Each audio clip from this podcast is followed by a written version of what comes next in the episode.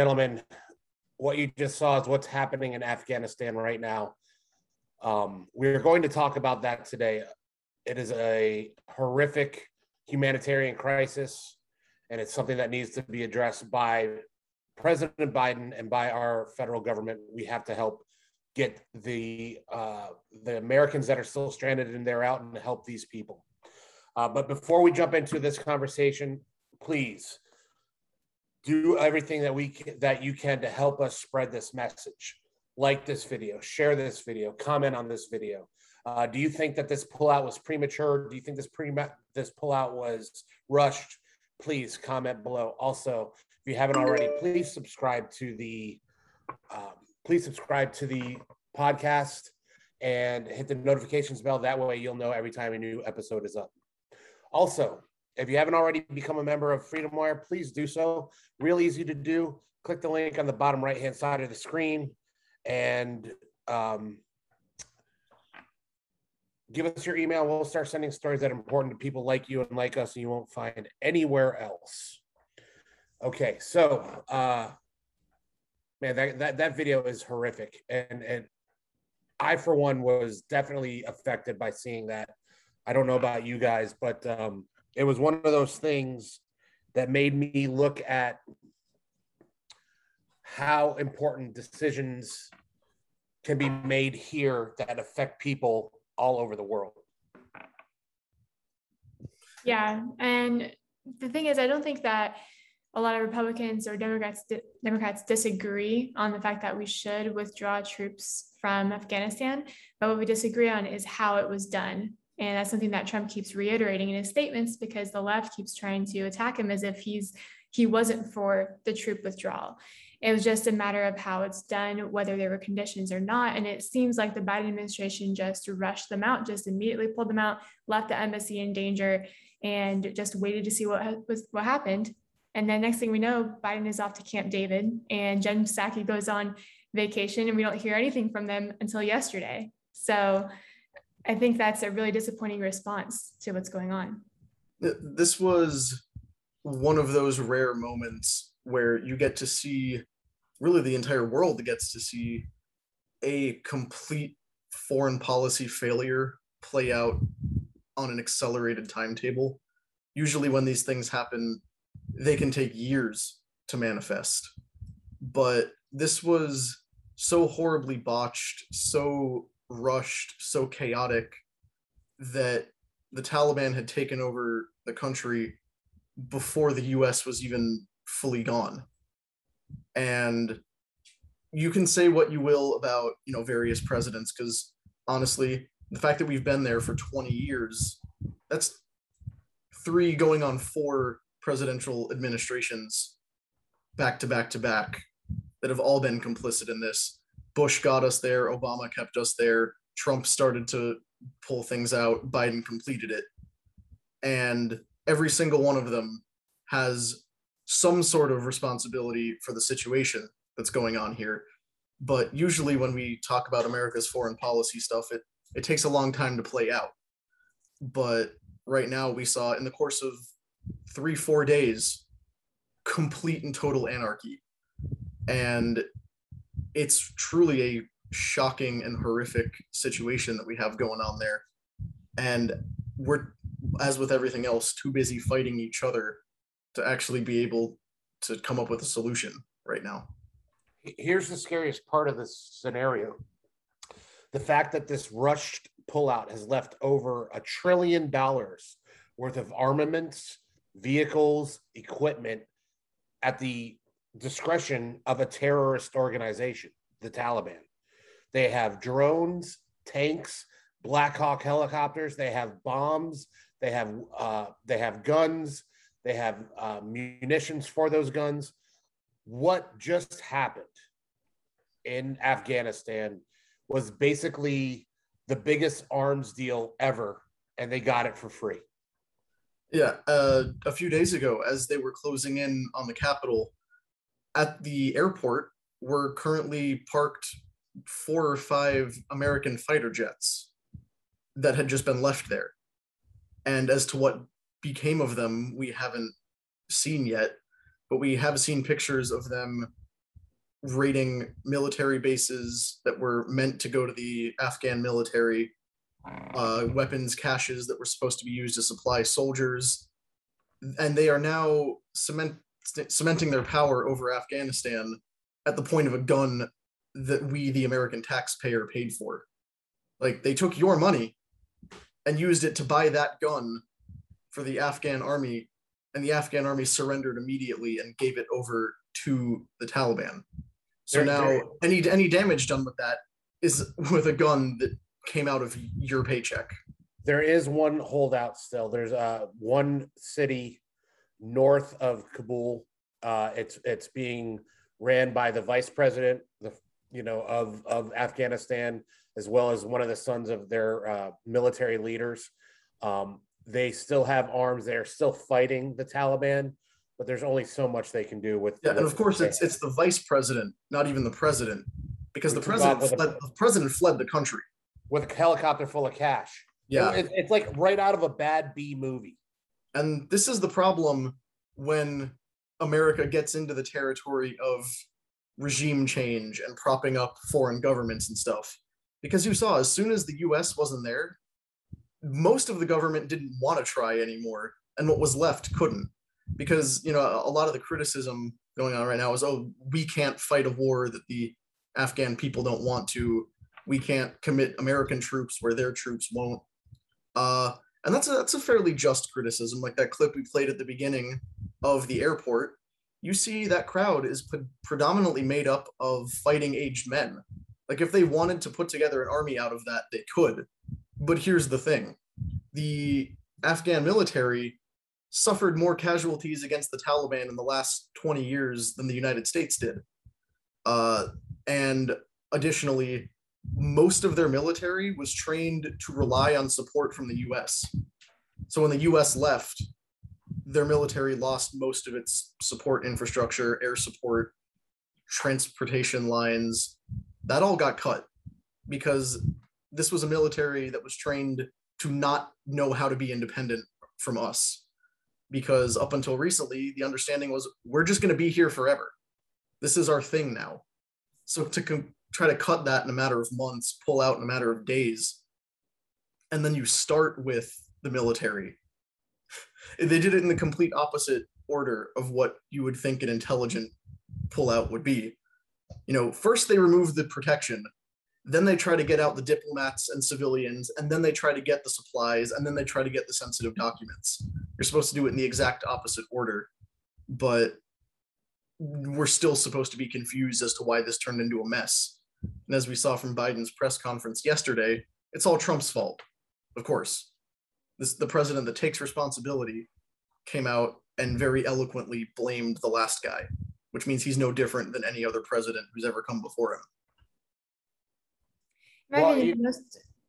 Disturbing thing that we've seen come out of this is, especially from the press conference yesterday, is that we don't know what's going to happen to all of the remaining Americans who are there, which apparently was confirmed today by one of the Pentagon spokesperson. They don't know how many Americans are left, and they assume it's in it's it could be eight to ten thousand. So people are still struggling to get out of the country. There's no real plan to get them out.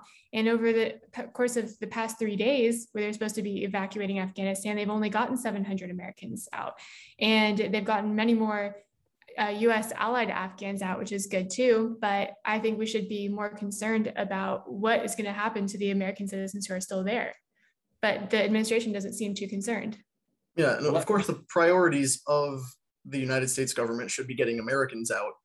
But the fact that we're leaving most of our Afghan allies just high and dry is another shameful, disgraceful stain on the legacy of this administration right now. Well, we're not we're not leaving them high and dry. We just haven't gotten them all out yet because there's like 88,000 of them. Yeah, and that's the problem. Turns out when you park somewhere for 20 years, ingrain yourself in government and culture, and give no indication that you plan on leaving, people tend to come to rely on you.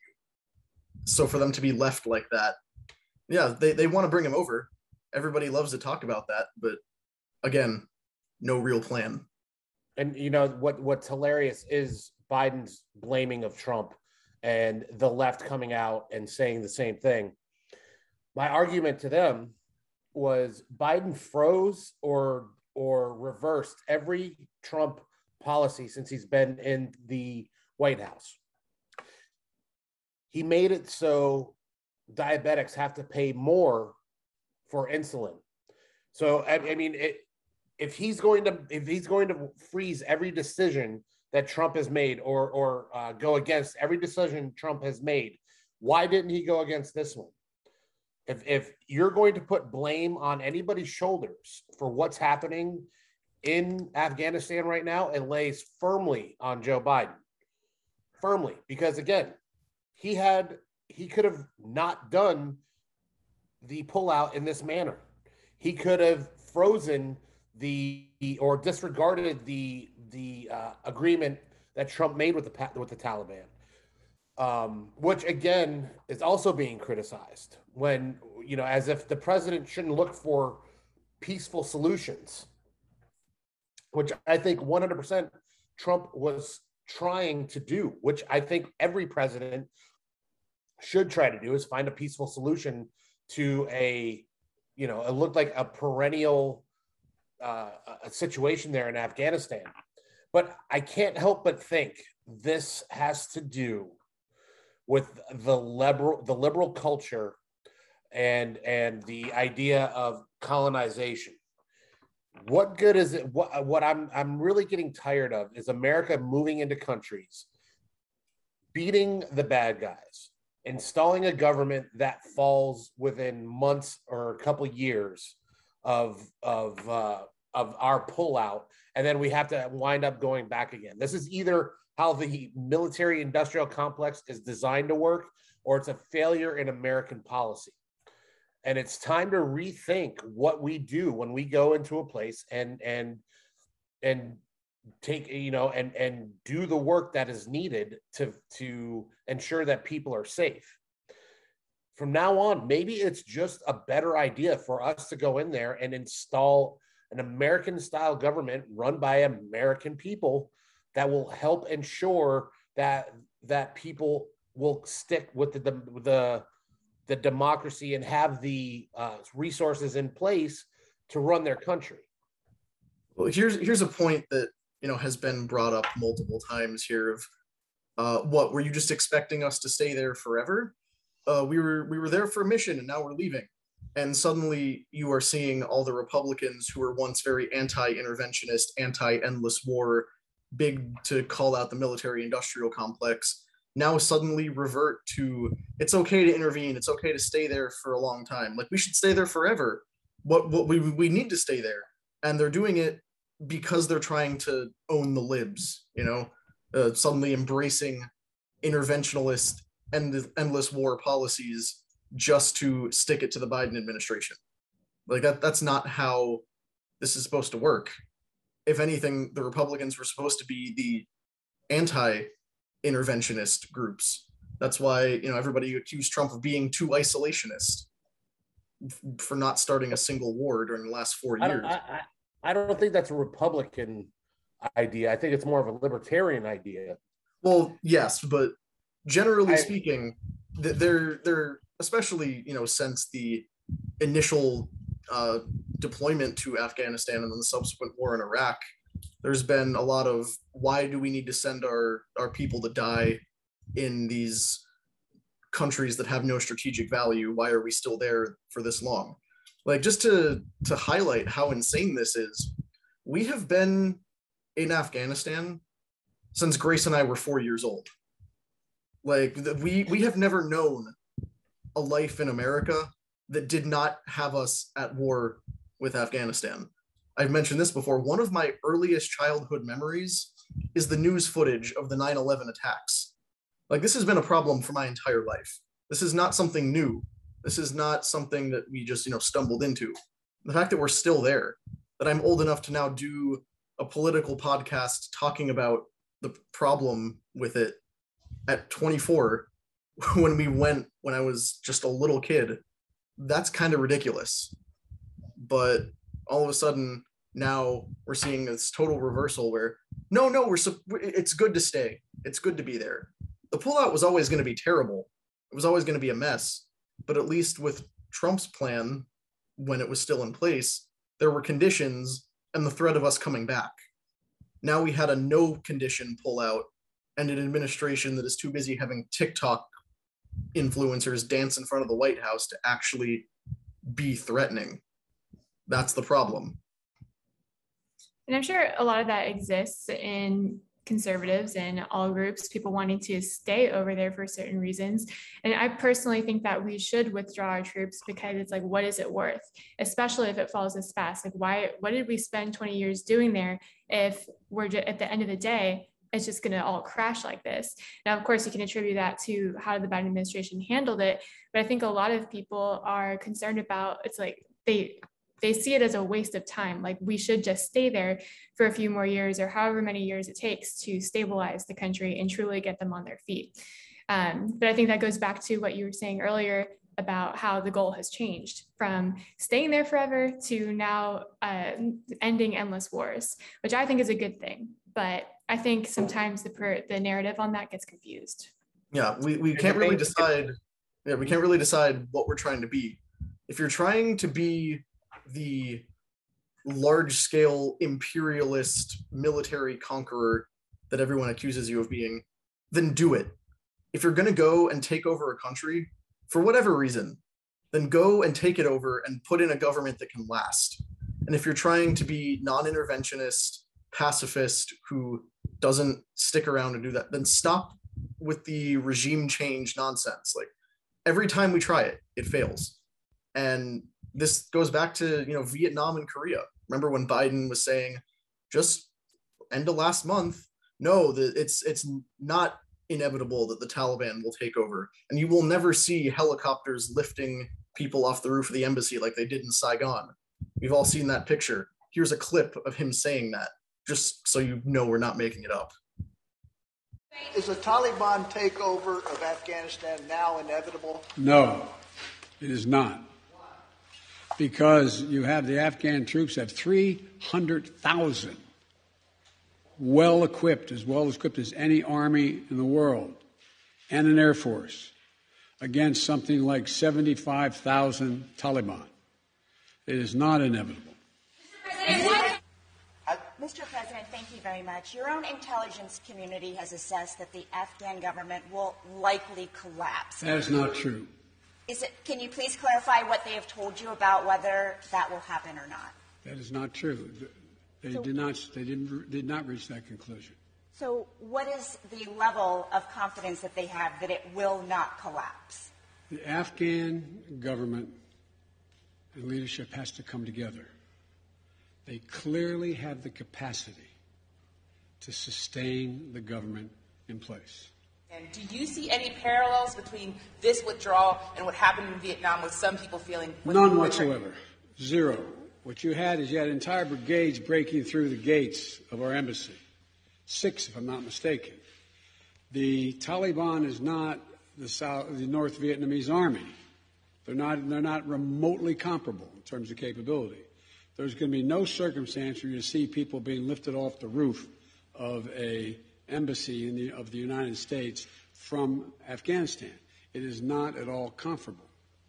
So the question now is where do they go from here? That the jury is still out. But the likelihood there's going to be the Taliban overrunning everything and owning the whole country is highly unlikely.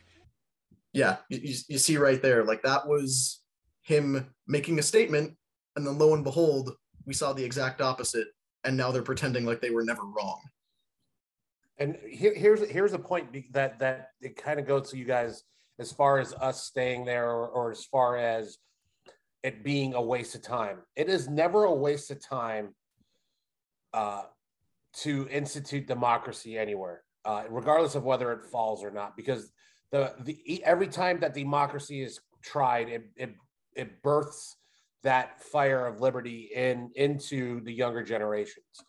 But more so there the here's the it does not like people are like you guys kind of just said that there is no um american interests really in afghanistan uh, th- there's really nothing we ha- we could really get out of it but the fact of the matter is by protecting the afghan people We are protecting Americans. There is a reason why the terror threat has gone into the red since the Taliban took over.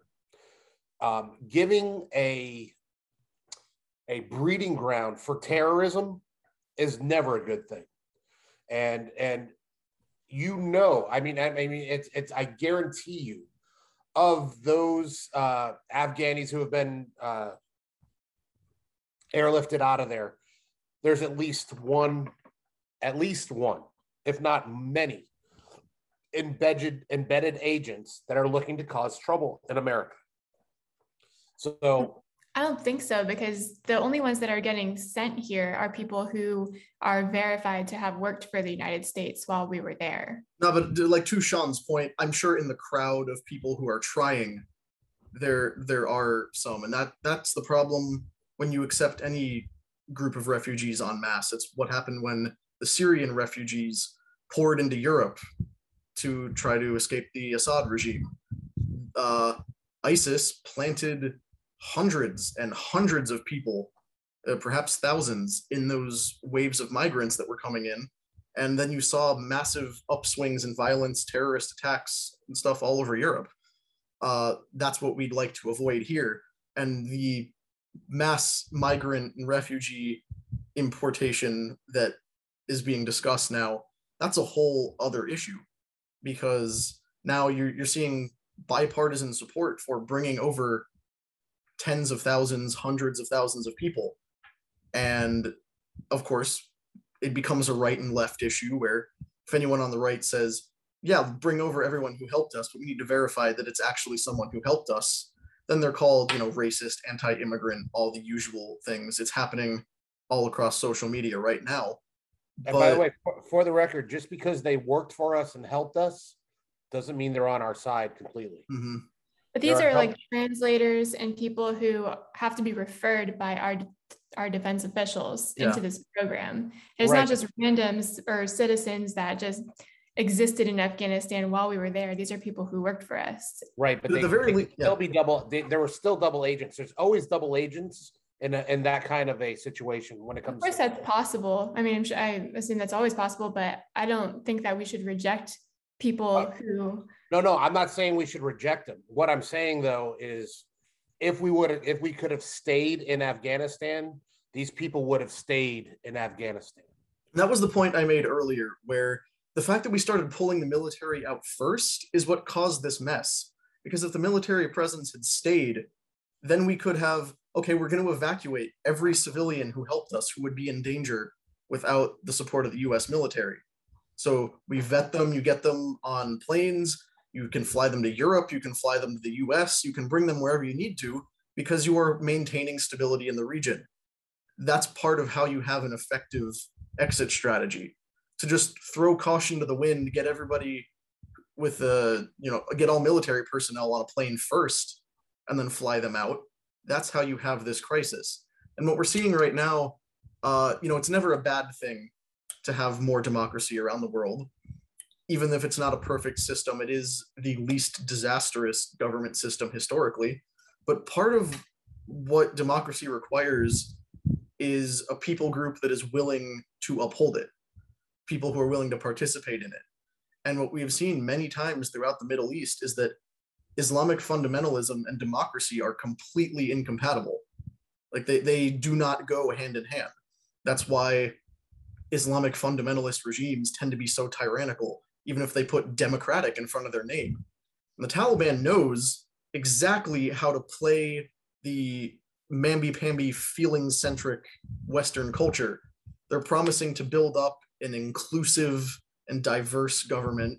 They are promising that they will, you know, do all these things to, you know, be tolerant and, you know, diversity and inclusion are their main talking points and we know what their main talking points are because they've been making TV appearances they have their official Twitter accounts. So pause and think about that for a second. The Taliban can have their spokespeople post tweets and videos for them. The former president of the United States has his account permanently suspended. The Ayatollah of Iran can post daily updates on whatever he wants. Former president of the United States dead silent because all his accounts have been shut down.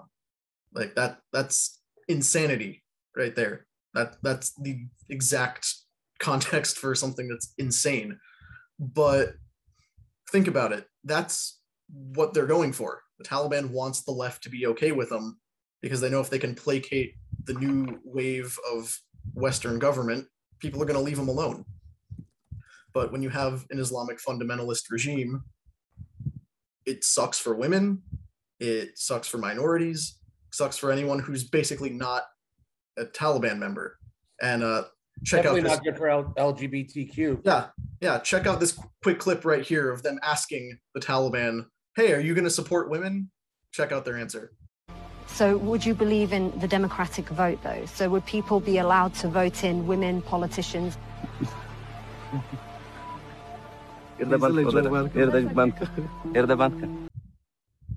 Yeah, you see that? They're laughing in our faces. It's a joke. Obviously, they're not going to, because that's completely incompatible with everything they stand for. But they know how to give the right answers in their press briefings to make the predominant group of the leftist in the West leave them alone. Yeah, think about this. CNN is giving the Taliban a platform while they will why they while they will not interview the former president of the United States. Well, there was just the statement made they're chanting death to America, but they're also friendly at the same time. It's it's the next iteration of the fiery but mostly peaceful. Like, oh, that that CNN reporter two days ago was doing a live broadcast wearing normal clothes, head uncovered, looking for all the world like just your average white woman walking around in Western culture. Today she's wearing a hijab and a dress that comes down to her ankles because the country is now being run by people who will kill her with rocks if she doesn't. What does that say about the regime that has just been implemented there? It's not inclusive, it's not diverse, it's a travesty, is what it is. And that's And- Biden. and That's all not- Biden. not to defend CNN or MSNBC who are interviewing Taliban members in any way, because obviously they have done a lot of bad journalism.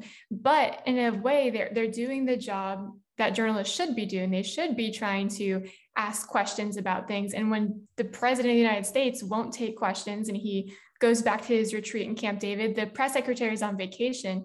I kind of I want to know what's going on. So I'm kind of glad that outlets like them are asking questions and doing what a journalist is supposed to do. Um, again, and I'm not trying to defend anyone here because I don't like those networks. I think they do a lot of bad work.